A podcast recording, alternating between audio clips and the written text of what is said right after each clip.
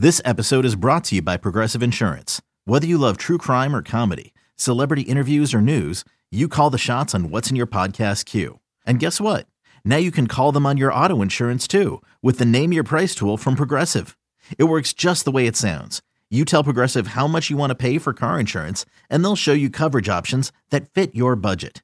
Get your quote today at progressive.com to join the over 28 million drivers who trust Progressive. Progressive Casualty Insurance Company and Affiliates.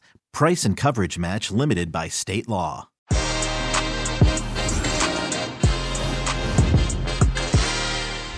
Death, taxes, and a World Cup every four years. These are the truisms soccer fans have held dear since time immemorial. However, now the big wigs and decision makers at FIFA want to up the frequency of the globe's biggest sporting event to once every two years. I'm joined by Tariq Panja of the New York Times, Rob Harris of the Associated Press, and our own Jimmy Conrad of 2006 World Cup fame to discuss the World Cup's governing body's attempts to push through a biennial World Cup. Que Golazo begins right now.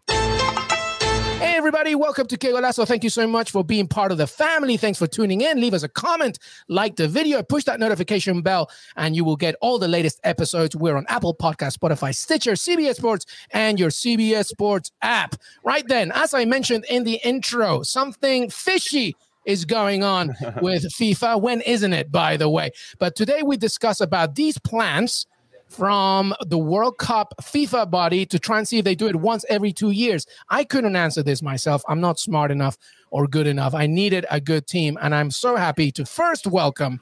Uh, our very own Jimmy Conrad. Jimmy, how are you, buddy? I'm very good. I'm very excited to talk to these very intelligent gentlemen about this very interesting topic. So, this should be a lot of fun. It should be a lot of fun. And uh, absolutely, we brought in the big guns. First of all, let's welcome in. We're going to welcome in by, you know, who came to the taping first. All right. So, Tariq Panja from the New York Times. Tariq, how are you, buddy? I'm very good. I just want to thank Jimmy for getting up so early to, to deal with this. Appreciate that, mate. You're no problem. I'm excited. Listen, he gets paid enough to do it, so don't worry. Just kidding. We always appreciate Jimmy getting up early. And last but not least, Rob Harris from the Associated Press. Rob, how are you, my friend? Oh, good. Good to join you. Good to spot those World Cup posters behind you. You might need a few more of them in the coming years, or not, maybe. yeah, exactly. Uh, yeah, I might need a bigger wall if the plans uh, go to uh, plan. But thank you so much, everybody, for being uh, part of this. As I mentioned, today's a discussion about FIFA's plans to make the World Cup once every two years. And part of the conversation today is we wanted, obviously, as Jimmy mentioned, some really smart, great reporters that know everything about this conversation. Uh, and I include Jimmy Conrad in that because as well he can offer not just you know a, a, reporting perspective but an actual playing perspective having played in a world cup of course representing the united states. Uh, all right. So the first thing i want to do here gentlemen is uh strike you know we obviously have read a lot. I want to kind of set the scene uh, for everybody watching and listening. So tariq i want to begin with you. First of all this isn't really something new, right? Like this idea of trying to make the World Cup more frequent. But why were FIFA pushing the idea of a biennial World Cup so suddenly and aggressively, so recent?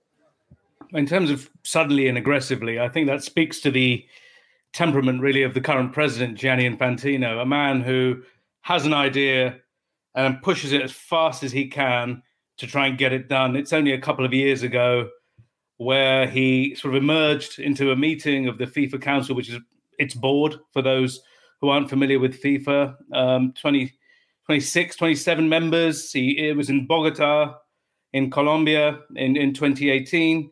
He he just appeared with a document in his hand and he whacked it down on the table in front of everyone. And he said, "Look, I've had this 25 billion dollar offer from I can't tell you who because I've signed an NDA."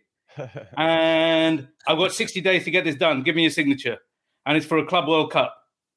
And, you know, if you're a reasonable member of a board with some fiduciary responsibilities, you're probably going to say, hey, man, you might want to give us some more information about this.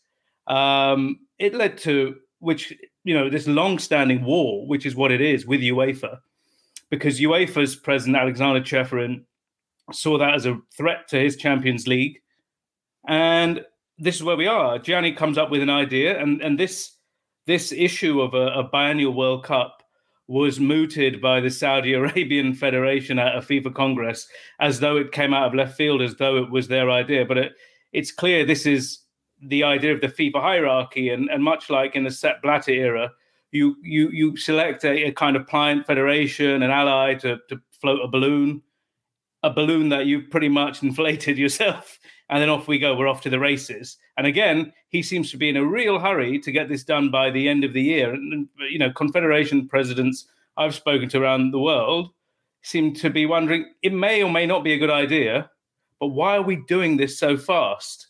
It, this is a you know this man's style in many ways. Yeah.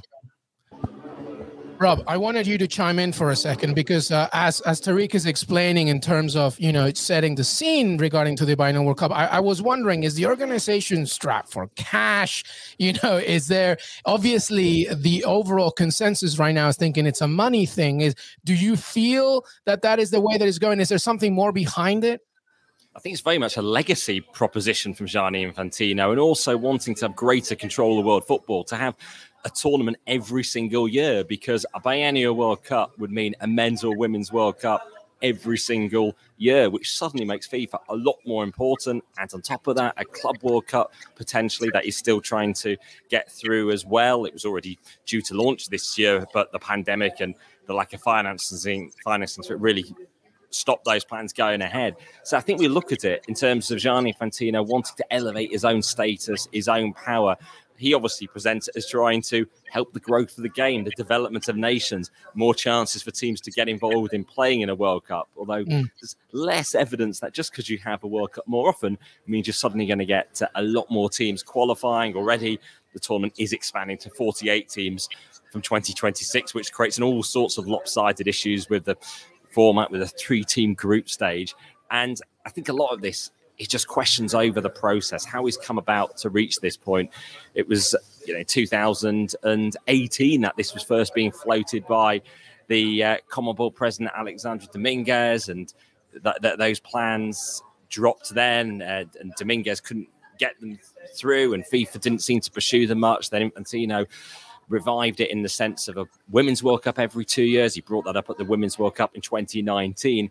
And yet, this very much has been a very male focused issue for now for FIFA. They have brought the women's side of the game on board much later on in this process. Yeah, I was going to say that with regard to Rob's point, I hadn't taken the legacy angle into consideration. So that's an interesting take on this. For me, it's it's control and money. I, I feel like if you look back at this, this, the numbers I'm seeing being reported, UEFA makes $11 billion over four years because they have the Euros and they have the Champions League and everything that falls under their umbrella. FIFA over four years of that same four year period makes $4 billion. And, and majority of it comes in from the World Cup year, and the other years are kind of struggling. So I can understand why this plan's been put in place because, to Rob's point of what Tariq said before, there's just not enough action going on with FIFA. They want to they want to make sure that they're relevant, and and I think that's uh, really important to know. And and I don't know if this phrase is exactly right, but follow the money. I think is the is the right uh, phrase with regard to some of the decision making here, and, and, or at least that's how it feels. So I'm curious uh, about this, not only from a sporting side, and I think that's a whole big conversation about we're now basically looking at players as robots, but but also with regard to what's really happening here, and it just feels like a pissing match between the UEFA and FIFA. Yeah. Um. So let's let's let's, let's move here for a second. I, I want to ask something. Uh, let, let me be the devil's advocate. Okay. Is it? Uh, wait, you're the Sepp Blatter advocate? Is that what you're? Let me be the Peruvian Sepp Blatter for a second, which is uh, kind of scary if you think about it. But let me go back to you, Tariq, for a second. Uh, would this be really unpopular? Do you think? Like, if if, if it actually went to vote, I know that this obviously meant to be, uh, at the very least, a consultation meeting in December, etc. Would the, would this idea, you know, be uh, unpopular as you think, or do you think that it actually can gain a little traction? I think it's gained a lot of traction again, but not for the right reasons, perhaps. Um, we we want to maybe think about how these decisions are arrived at, what needs to happen. So it doesn't matter what what you know, Rob Harris, uh, Luis, Jimmy Conrad, what we think. You know, it doesn't matter what the coaches think. It's amazing. It doesn't matter what the players think. The only people that have a say in this process are 211 national soccer associations. And essentially, most of them uh, generate almost all of their money from handouts, whether it's from FIFA or from their regional bodies. So you're asking a bunch of old men. I'm going to say that because they are. It's factual. Um, do you want more money? And often in any sort of politics, pure pork barrel politics as this is, you can say, yeah, sure. Where do I sign? So it's not about a, a World Cup or opportunity. Maybe you know, in some cases it might be, but the the idea is often with these FAs that they're going to get more more more money, and then you know. To Jimmy's point, yeah, it is about money, but then we got to look back. You say, look, FIFA is getting six and UEFA is getting eleven, but what does FIFA do with this money? Right. Well, what's the point of this money? Right. It's not a.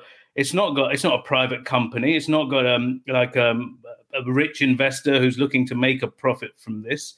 So the, the, the reason of FIFA to exist is to develop the game of football around the world, and it does so by by hosting this extremely popular event, right? Um, which is I think more popular than the the Summer Olympics, which is going some. It's the most popular sporting event on the planet. Where is this money going? So then, if I'm at FIFA, if I'm Gianni Infantino, new broom comes in after the scandal of 2015 Sepp Blatter's gone. He hasn't changed anything. He's only arguably made the system even more kind of you know tipped from the president down, and that you know they all have to kind of genuflect towards him because he quadrupled the handout right to to these national federations. Now let me ask you this: Why does England need a FIFA handout in the same way as I don't know a, a country with a large population somewhere in, in Africa that needs more more of FIFA's money? More grassroots action. Every nation, San Marino, will get the same as, uh, I don't know, Congo. The, the population and the needs are completely different. But in order for the politics, one member, one vote, this is this is how it's been. So when we're thinking about Gianni looking at the legacy uh, of his own legacy and restructuring football, it might have been, I think, really important had they restructured FIFA both from a decision making point of view and what they do with all of this money. Because giving the same amount to the same country doesn't really sound like much difference to what Blatter did and what Havelange did before him. No, I agree with that. And I actually wanted to ask Rob because Tariq, brought up the Olympics. How does that impact that competition? Because I saw that they're pissed, Rob, about what's happening with FIFA because now it's going to impact their little four year cycle in terms of when they have their events. Do you have any insight on on that little beef between the Olympics and FIFA? Yeah, that's quite incredible intervention from the International Olympic Committee. We're used to quite dry statements from them in terms of not really getting involved. In fact, just before this, in the weeks beforehand, they said they wouldn't even comment on this issue. Then suddenly, on a Saturday evening after an executive board meeting, they came out against these plans, talking about the impact on other sports as well, on their world championships that take place each year, and also the impact on the women's game too. Because you know, if, if there was a men's World Cup every year, the Arsene Wenger plan is for a, a, continental championship in the alternate years. So no longer would the odd numbers years be the preserve of uh, women's tournaments, be it from uh, you know FIFA or from uh, the continental bodies in the women's game. And also, if this plan did come to fruition and both the men's and women's game had tournaments every single year in June, July. Well, of course, the Olympics drops in June, in July, and August. And for the women's game, it's currently age unrestricted. So yeah. there'd be significant questions about the uh, participation of teams in that. And I actually asked Jill Ellis about this a few weeks ago when she did a FIFA media call and she actually just criticised the Olympic format instead, saying 12 teams really isn't enough. You, you, know, European top sides do miss out um, in in the current guise. Uh, you know, the, the way European qualifying is determined currently through the World Cup means uh, you know teams can miss out that way. So it's a big ticket seller as well for the IOC, the Olympic football. You know, when I was checking back for the empty stadium Olympics in Japan, how many tickets they sold in um, Brazil? I think it was averaging over 30,000 a game. Hmm. So pretty significant for them. But also, obviously, a lot of self interest in this. You see quite close alliance between uh, UEFA and um, the IOC as well, perhaps, in sort of getting this uh, statement of opposition. But we'll probably get to it. In the heart of it, the fact is, we're talking about the end product of what needs to be a sort of review of how international football is. One solution that FIFA wants biennial World Cups. There are clear, legitimate issues the rest of the, the, way the global game is structured, qualifying both in the uh, the men's and the women's game in terms of more meaningful fixtures, fewer sort of stop-start breaks for international breaks. But it's all become caught up instead in the desired end goal of FIFA by Biennial World Cups. Yeah, and the the problem is, is now you also have the added avalanche of the fact that we're dealing with this uh, during a pandemic, which obviously, you know, if you want to say Jimmy's point about follow the money, obviously the financial necessities during a COVID nineteen situation is extra key. Tariq, Arsene Wenger, Okay, I feel that he entered this literally his first interview at FIFA was just like, look, we know what you've done. Uh, we know how smart you are with the game. This is literally your only job. I want you to sell this. That that's what it feels like. So, what was Arsene Wenger's role in this idea, and what were his and other FIFA ambassadors, you know, doing in order to make this happen? Because obviously, he's been the poster boy, so to speak, for this uh, situation. Yeah, he'll also be the guy who gets hit by the truck when it goes up in flames as well, exactly. right? right. Yeah, uh, for me, it's quite an unfortunate position for, for him to find himself in. Uh, you know, football fans of a certain age, you know, we a huge amount of respect for Arsene Wenger certainly what he did at Arsenal, change, Premier League in general, he changed the entire culture of a footballing culture in a, in a, in a nation, in a very um, soccer mad nation like England. For this guy from France, Arsene, who he was called when he first arrived from from Japan, and, and you know he he will go down as a real important figure in in the game, regardless. So he he he obviously and he, he loves he loves football. The guy is obsessed with football. You know, his if you ask him what his hobby is when he's not, you know, when he wasn't coaching, it was watching football on TV. I'm not sure it'd be like the, you know the most fun on a night out in that case, but, but there you go. You know, but but so he's got the he's got the heft. This is this is yeah. the man, and this is what you know. He's like a shield for this idea. You know, every time I ask someone, I remember talking to someone at FIFA about this, and they were like, "Well." How can you argue with Arsene Wenger? And that was whatever happens. So you know, Arsene, you know, the, the, you know, God from the Mount of Football, you know, Arsene has spoken. He must never be questioned. This, this, and it seems like he is the, a fig leaf for this for this process. Now, I have, I have a suspicion that this isn't his idea at all. Um, as, as Rob kind of alluded to, the biennial World Cup is part of a broader conversation about the future of football, which is the next 10 years, what does the football calendar look like? And everyone's trying to plant their flag with, you know, Club World Cups. We had the Super League um, idea. It's not. It's no surprise it came now um, with, with, this this issue up in up in the air. The new Champions League formats there. So they're using Arsene. And then one thing Gianni did from from way way back when is he got this collection of FIFA legends yeah, um, who who fly around the world and and essentially tell the the good news story on behalf of FIFA. You know, these yeah, are. I remember the photo. The photo. It was like a school photo, and you saw all those. Like Alexi Lalas was part of it. Obviously, uh, you know, uh, Peter Schmeichel was there. Like, there were like a lot. Right. It was a big school photo. I remember that. and the thing, the thing with these legends is they all, which is very odd, they all completely agree with everything FIFA has said. So, hey, biennial World Cup. I remember asking Peter Schmeichel because there was this um, uh, media briefing with um, Wenger and um, the, the the original Ronaldo. Jimmy, you may have even played against him at that, that point in your career. Um, uh, there was, yeah, Peter Schmeichel. I can't remember one one other player, and I just remember asking because I had eighty players on this in this consultation. So, Peter, did did anyone disagree?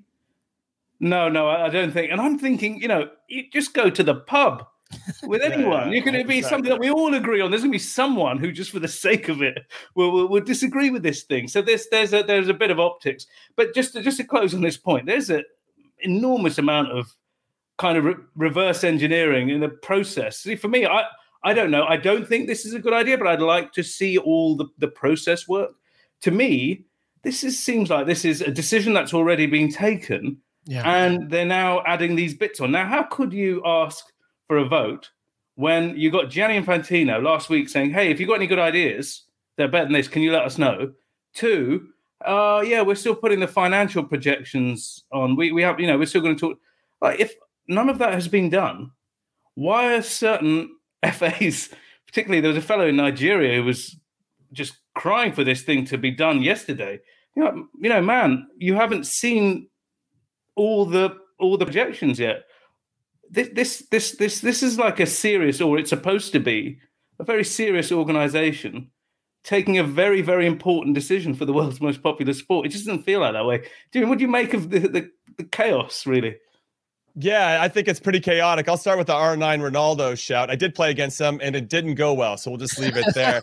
uh, that's for a second. I want to say that it would be fun if somebody started a FIFA fan TV channel so that they could start flying Wenger out banners out around FIFA headquarters just so we can have a little bit of fun and actually get into these guys and hold them accountable. Because I feel like that's what gets the views, that's what gets the clicks, is all this negativity around when things aren't going right, especially as it pertains to Arsene Wenger. Arsenal fan TV people know all about that. So there's that kind of interest where we can hold them accountable in some ways outside of them kind of just trying to, to grease the wheels and pay everybody off to make sure they say all the right things. What I find interesting is that one that Arsene Wenger would even agree to be the puppet with regard to this without having some sense of belief. I mean, money's money, and I'm sure he already had plenty of it. So I'm I'm very curious as to.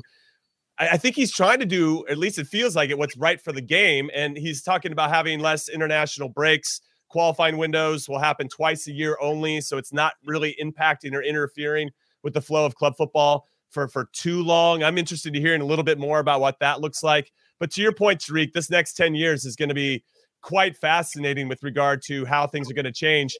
And so, Rob, I'm going to throw it to you because I want to talk about it seems like they're just trying to create this real estate.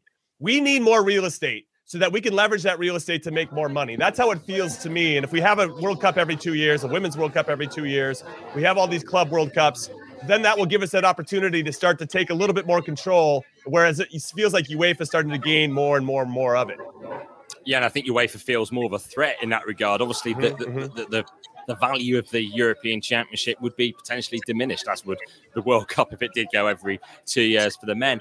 I do think there is more of a case for the women's game to actually have a more frequent World Cup. Yes, it would then create a disparity mm-hmm. in terms of the men's game, in terms of them both not following the same cycles. But perhaps the alternative is the creation of some additional events because already that happens in the women's game with the She Believes Cup in the States, usually in March. England is creating its own friendly tournament effectively in February next year. So we are seeing perhaps different challenges in the men's and women's games. England have uh, won two of their most recent qualifiers 10 0 obviously great for the players in terms of racking up scoring uh, totals for the overall tallies, but competitive wise, not really so. Doesn't really drive the improvement of the team. Doesn't help their opposition potentially as well if they're being um, so heavily beaten like that and so out of touch in the game. So potentially because they're on different growth trajectories, the men's and women's game does need a sort of different analysis over which tournaments are required and what the future is for them. Uh, and that's why FIFA say they brought in Jill Ellis, although she was only brought in after Arsene Wenger spent many, many months already looking at these plans. And, you know, as we look at this, what is forgotten in this process is it's not necessarily about tournaments. FIFA's made about that. It's the international match calendar because yeah. the women's one ends in 2023 as it stands. The men's agreement ends in 2024. So what there is actually agreement needed between, for instance, the national federations, the club bodies, in terms of setting up the structure of the international football year in the coming years ahead. And what the international match calendar does, it determines when clubs have to release their players to their uh, national team for international duty. And then, you know, with the European Club Association and FIFA, for instance, there's all sorts of compensation packages in place so clubs get cash for their players featuring in uh, major tournaments, for instance. So that is also needed. So a lot of discussions are being conflated into one. The new international match calendar, what should qualifying look like? How many international windows should there be in the year? How many World Cups should there be? How frequent should they be? Because I think if we look at particularly qualifying as it is now in the international windows, which are in um, March, June, July for tournaments, September, October, November in the men's game. Well, I think those September, October, November ones, particularly, perhaps it's too stop start. Wenger's proposing just one big window outside of the major tournament one, but maybe it would benefit from just two in the autumn, uh, or northern hemisphere autumn, or the fall, uh, or, or, or, or, indeed just one and then another in March. Though one you know, Wenger's thinking about scrapping the March one as well, which denies opportunities for players to break into the national teams. Mm-hmm. If a mm-hmm. player's injured around October, November, then they might completely miss out on all qualifiers and impact the chance of their country qualifying. And also, if you cram all the fixtures together, it can it can damage revenue for countries as well because there might be less demand for tickets if you're just suddenly playing every qualifier at the same time, and that's particularly impactful for the smaller federations too. Yeah, there is so much to uh, break down here. And I, actually want to, in a second, really discuss as well just a player's perspective. And that's really what I really want to hear because we've talked a lot about scheduling, logistics, and stuff. But how does a player feel about all of this? We're going to take a break. Que Golazo will take a break. When we uh, when we come back, we'll discuss much, much more with Tariq Panja, Rob Harris, and of course, Jimmy Conrad. Que Golazo will be right back. Okay, picture this. It's Friday afternoon when a thought hits you. I can spend another weekend doing the same old whatever, or I can hop into my all-new Hyundai Santa Fe and hit the road. With available H-Track all-wheel drive and three-row seating, my whole family can head deep into the wild.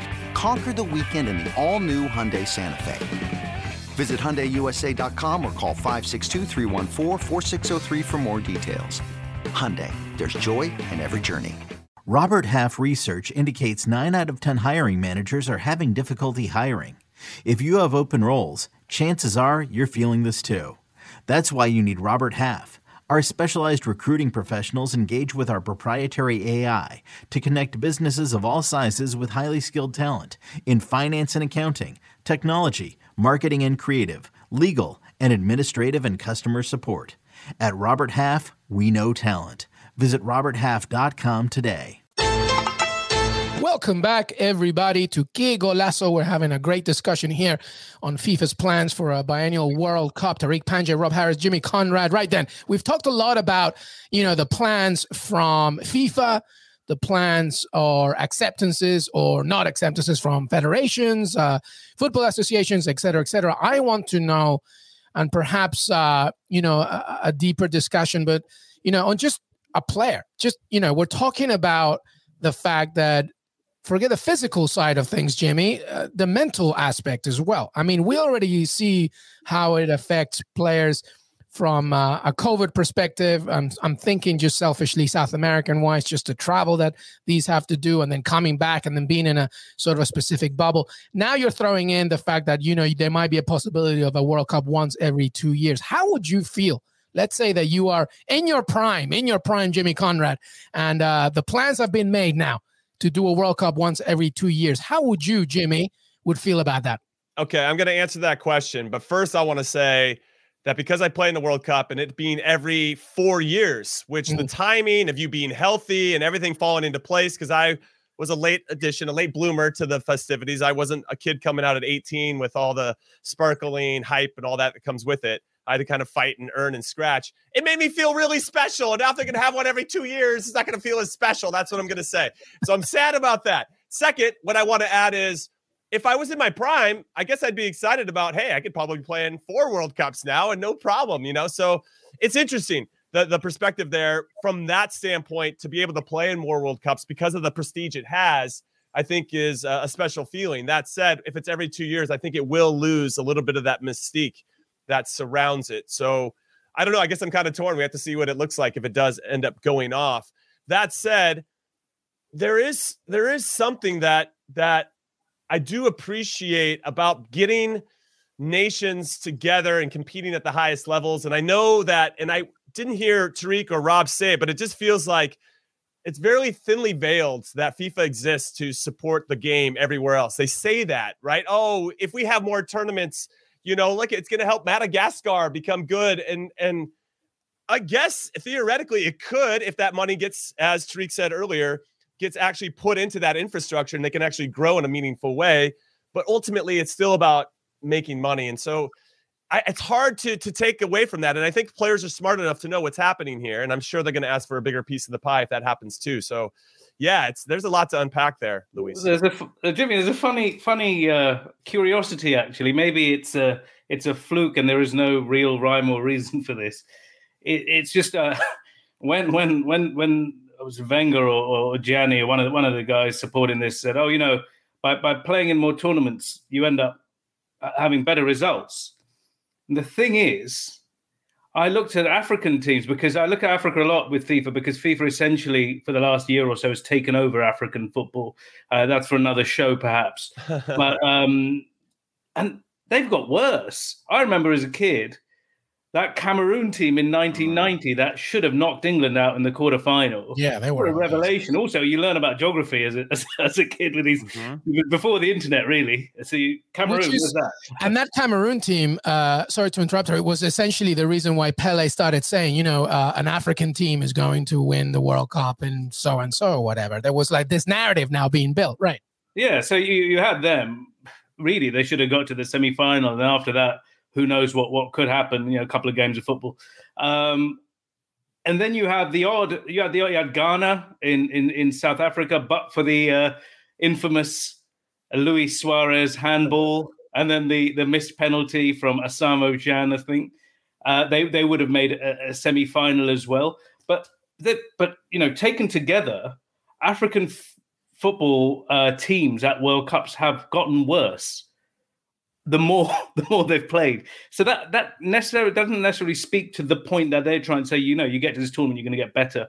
It's probably more about the right investment in the right places, and also people actually wanting to play football, right? Um, conditions, environment, etc. You know. So, so, so I, I don't know if that that necessarily is a thing. And from a, a, a player's point of view, I think it was on your station or one of your affiliates. We had Thierry Henry, with CBS, I think, where he he he spoke about, look, I am tired after tournaments, and I'm not just physically tired. I am mentally finished. Yeah. You've got a tough, especially for these elite players. The amount of pressure every weekend of football, be it in the Premier League and Serie A, even the Brasileirão in, in, in Brazil, um, the, the, the media scrutiny, every point counts, the pressure on your place, and then not having a summer off ever, and then wearing the, the shirt, the heaviest shirt often is the national team shirt, and then doing it again and again. These, you know, Jimmy, I think you use a word. These aren't robots, are they? Yeah. I mean, you, do you ever feel like that? No, I just wanted to jump in and say that it's interesting you bring that up about the emotional and Thierry Henry saying that after a tournament because when I look back at my 2006 experience, for me, I accomplished everything I set out to do in my life. I overachieved. I never thought I'd play in a World Cup. I dreamed about it, but I never thought I would. And I got there and I held my own. And it wasn't our greatest performance collectively, but it was a thrill for me.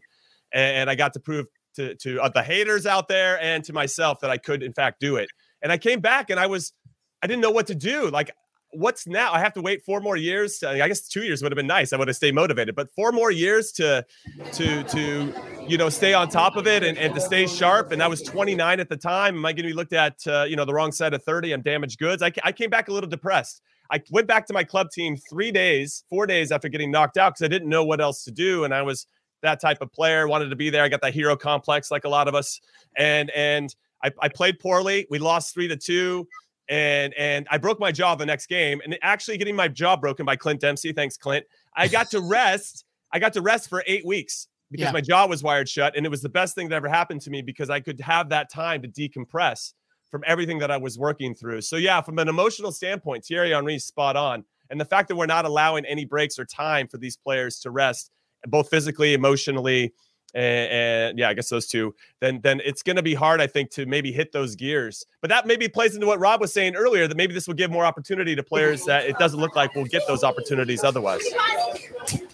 And I think that was particularly the point that when we were hearing from Thierry Henry the other way of the week on uh, Paramount, which was you had Peter Schmeichel in the studio with him, and he was obviously they're talking about Arsene Wenger's plan for a mandatory 25 day break after every tournament, which Wenger believed then, well, that would clear the mind.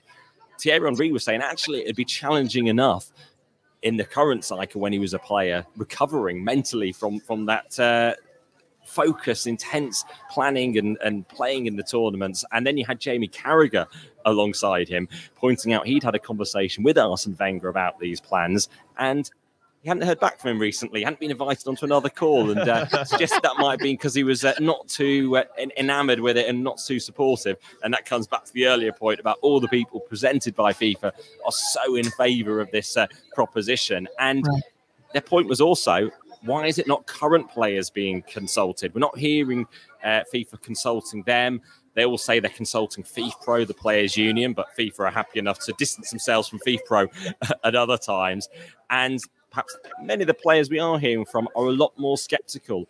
And some have surprised me, like uh, Gareth Bale as Wales captain. He's never had the chance to play in a World Cup. He's been to the, the one Euros in 2016, reaching the semi final so unexpectedly.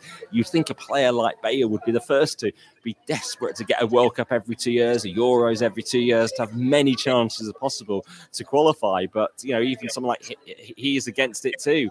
So, um, you know, just hearing from around the game, there is that significant skepticism from the current coach as well. Like, Didier Deschamps at France. We've got Roberto Martinez as well in Belgium, all questioning the status of it. And FIFA does try to present a lot of it as being Europe against the rest of the world. It's Europe denying the progress of African nations, Asian nations, you know, North American nations having the chance to to develop more and to to get more chance at World Cups. But you know, there's no real sense of any sort of widespread support from people within the game, apart from perhaps those federations with closer alliances to uh, FIFA, and uh, you know that's something that's been particularly noteworthy during this.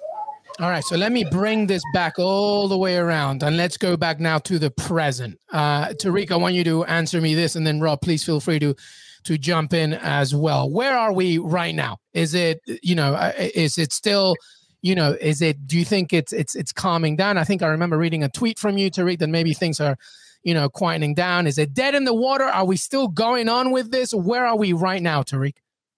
I, I really think it's on life support, if not close to, because th- you got to spool out a bit for consequences. You've had UEFA and you've had CONMEBOL mm. openly talking about taking severe action. What would that action look like? You know, sometimes you think things are always going to be the same we have FIFA, so there's always going to be FIFA. We have the World Cup, so there's always going to be a World Cup. But things can change. Now, you, if you push people so far to a point where they start thinking, you know, what else can we do? Now, if this vote takes place in December, which it will not, I'm sure it will not, and the majority of these countries, most of them who will never ever qualify for a World Cup, let's face it, you know, but no offense to Bahamas, but I'll say Bahamas, or, or you know, or, or, or you know, um, maybe Myanmar or somewhere like that. Of course, they'll vote yes. There's more of them than there are that qualify for the World Cup. So then that's on the board. There's a biannual World Cup. What if, and it's possible, UEFA and CONMEBOL, and we say CONMEBOL, South American football, we're talking about Brazil, Argentina, and Peru Thank you so much for that, Tariq. they they come together and say, "Hey, why don't we have a tournament? Why don't we host it in the summer? How about June and July? Us European teams, you South American teams, and hey, we might have some invite spots as well, five or six, maybe ten. Hey, United States, Japan, would you like to play? Yeah, this is a good point. Yeah, and then you've gone. There is no law that says FIFA has to exist. It will cause absolute chaos but when you push people right to the brink, you are opening an entire can of worms, and then you are you are you are out, you've lost control. In terms of legacy, I'm not sure anyone want to be the FIFA president who presided over the end of FIFA. It was almost Sepp Blatter. Maybe it's Gianni Infantino this time. Yeah, I mean, it's quite interesting, sort of having particularly heard from European FAs in the last week or so, and there was definitely a real threat from within Europe to potentially quit FIFA. And whether or not it does actually happen, who knows? But the conversation is definitely taking place about how to trigger potentially the mechanism to uh, to quit FIFA. And you could say maybe it's some you know, is groups of nations together helping UEFA's cause in terms of taking on FIFA. But actually, ultimately, you know, they, they question the value of what FIFA is actually needed for. The laws of the game are actually set by IFAB, which is only half controlled by FIFA in terms of the votes. And then, you know, you don't have to be a member of FIFA to be a member of a confeder- uh, confederation. For instance, Gibraltar was a member of UEFA before it was a member of FIFA. So it's, it's, it's only an umbrella organization at the top of things. It's not the, the, the most significant necessarily at all times. And you see this repeatedly with FIFA trying to antagonize UEFA seemingly as well. And they sort of get into these battles. They had it over the Club World Cup, mentioned over that $25 billion offer that was on the table a few years ago. That so infuriated members of the FIFA Council, particularly Europe, when they were effectively given a fait accompli to go and agree to it. Eventually, UEFA did relent and in 2019 did agree to an expanded Club World Cup, 24 teams every four years rather than the current little regarded seven team annual tournament. And, you know, they did have plans for that, as we said earlier, for, for this year, but they did um, sort of fall away, as it were. But it is still on the table. UEFA did drop their opposition to it. And one of the other perhaps interlinked issues in all this is still the many suspicions around the world of football about just how much FIFA were involved in the European Super League planning in terms of whether they got the impression from the elite clubs that they actually did have some backing from Gianni Infantino and FIFA if they did eventually go ahead with it. Uh, obviously, as it quickly sort of fell apart, that's when you heard Infantino being very vocally um, opposing to it in, in public. But obviously, that's an area that heavily scrutinized as well. And just in terms of the motivations of FIFA in taking on UEFA and that. Yeah, I, I love the insight here from Tariq and Rob. I, I really appreciate you guys coming on. I saw an idea from another one of our friends, journalist Michael Cox, about how the fact that there's only two two continents that have won the World Cup, South America and Europe. So you could allow them potentially, if you wanted to find a compromise here, where they could continue to do their Euros and and Copa America and those every two years. But and for everybody else, because CONCACAF Gold Cup here, Mexico and the US have won it the last 11 times combined. Canada was the last country outside of those two to win it back in 2000. New Zealand, Australia kind of dominate Oceania and uh, or New Zealand in particular, and and then they get to the World Cup and they don't do a lot, right? I mean, they kind of hit that ceiling. This is they qualify for World Cup and then that's it. Congratulations, you made it to the group stage and didn't score any goals. Awesome for you guys. So so I think there's a possibility where you could have all the other continents involved, and then they play in something like an intercontinental playoff that FIFA can name whatever the hell they want, and you still allow the Euros, which is obviously incredibly popular, and and same with Copa America to exist, and maybe allow these other tournament or another tournament to flourish. Now, I don't know how CONCACAF would feel about that because then they start to lose a little bit of power, and we know this is a big power game, so I wonder about that. But it would be kind of cool to see potentially Japan versus Mexico in the final of a big intercontinental tournament, which we probably will never get in a World Cup. Also, I'm still strongly opposed to 48 teams, and if you allowed uh, in 2026. I do think to your early point, Rob, that it just it's going to be weird. The format's going to be weird. And though it's cool to see Mozambique or whatever come in and play, they're going to get stomped on. And I don't know how much fun that is for anybody either. So I feel like if you had this intercontinental tournament that allowed these other places to flourish and maybe bring them in there, then you could continue to stay at 32 teams for the World Cup moving forward. So I think there's some compromises here. And I thought that was an interesting idea from Michael Cox. Yeah, it's, yeah, go ahead sorry guys. I mean, no one's saying that FIFA shouldn't innovate. Mm-hmm. Absolutely, right. Like that. That is the job in a way, is to come up with ways to make the game interesting. I mean, for me as a as a viewer as well, I, I must say, until there's a tournament on, I find the the current calendar just uh, outrageously boring and quite irritating, if I'm honest.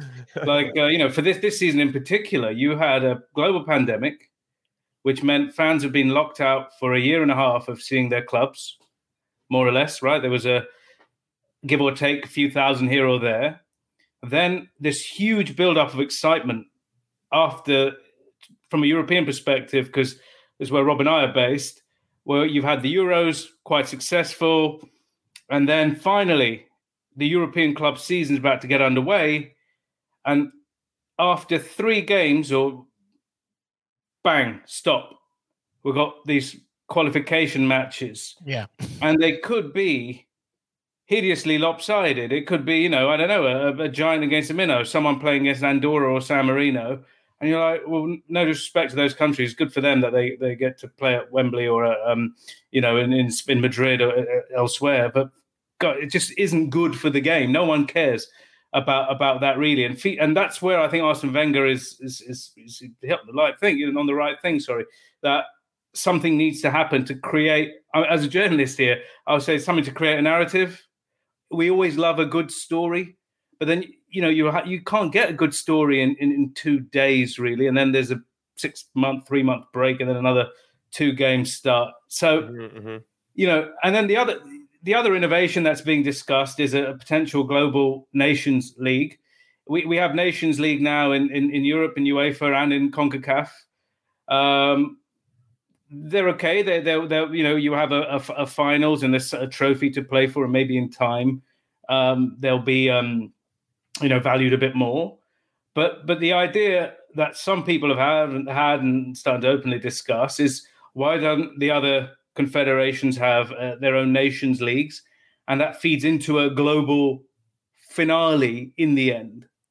Something that might be interesting to both viewers, to to sponsors, to players, God, that, that's a good idea, Tariq. It sounds like a cup of the world sort of. Uh, I just, it's a, I just, I just think that the one uh, a World Cup once every two years is a band aid over a gunshot wound problem. I think the bigger issue is trying to rectify the calendar and strengthen these regions that really need more infrastructure, more help. That's obviously a much more complex, longer project, but to everybody's point here, you know FIFA needs to innovate. And, you know, I think Tariq, you said it right at the beginning.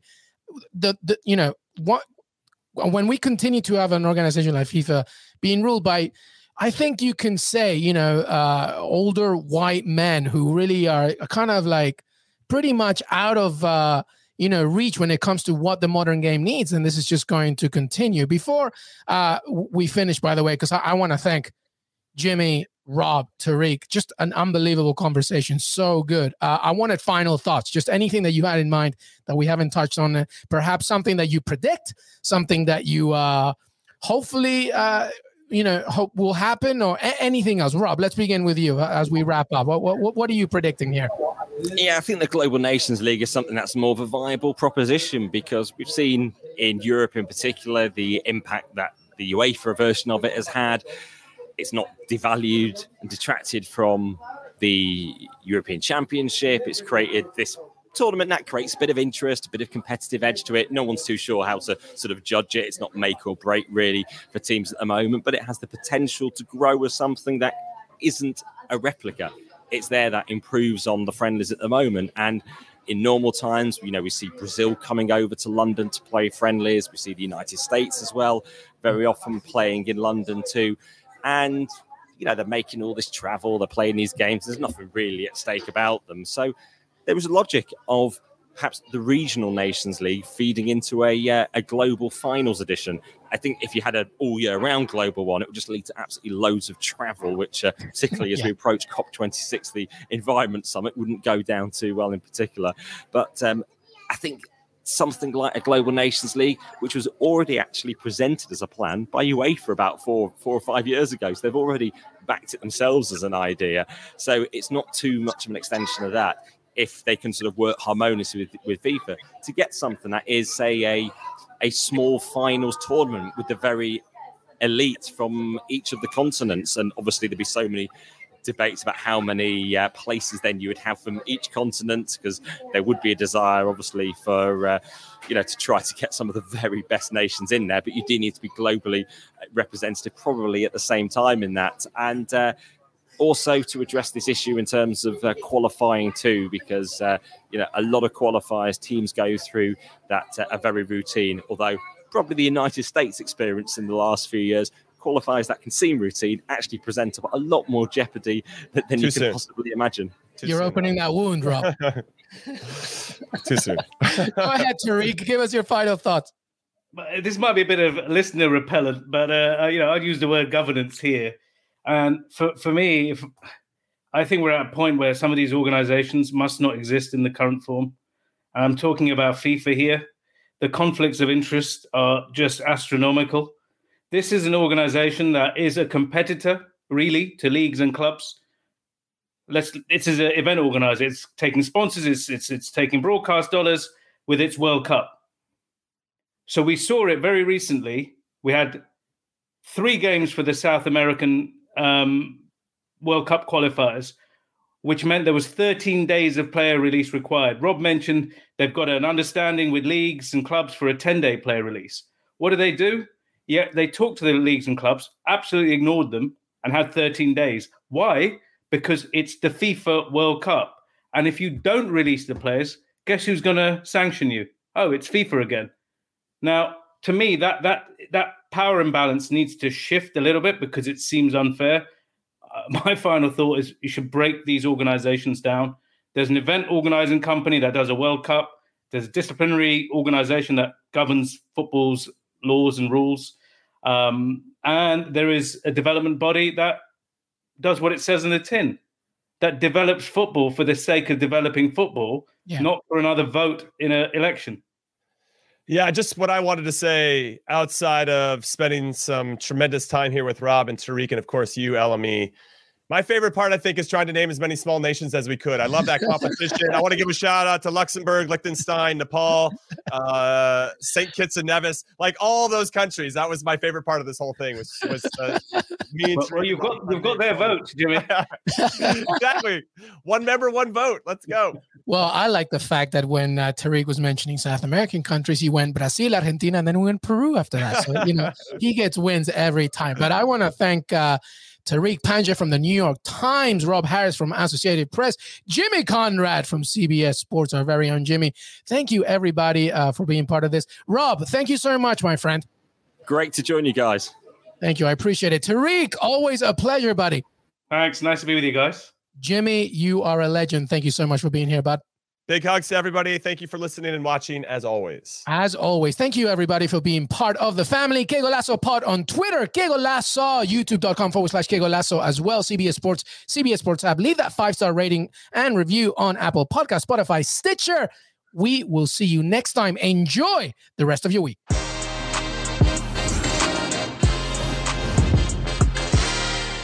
The time has come for drag queens to save the world. RuPaul's Drag Race All Stars is back on Paramount Plus, and for the first time ever, I want you to use your talent for good for a change. eight iconic queens are competing for the charity of their choice. This is how you do drag. Who will slay it forward, win cash for their favorite cause, and a coveted spot in the Drag Race Hall of Fame. RuPaul's Drag Race All Stars. New season streaming May 17th exclusively on Paramount Plus. Go to ParamountPlus.com to try it free. Terms apply.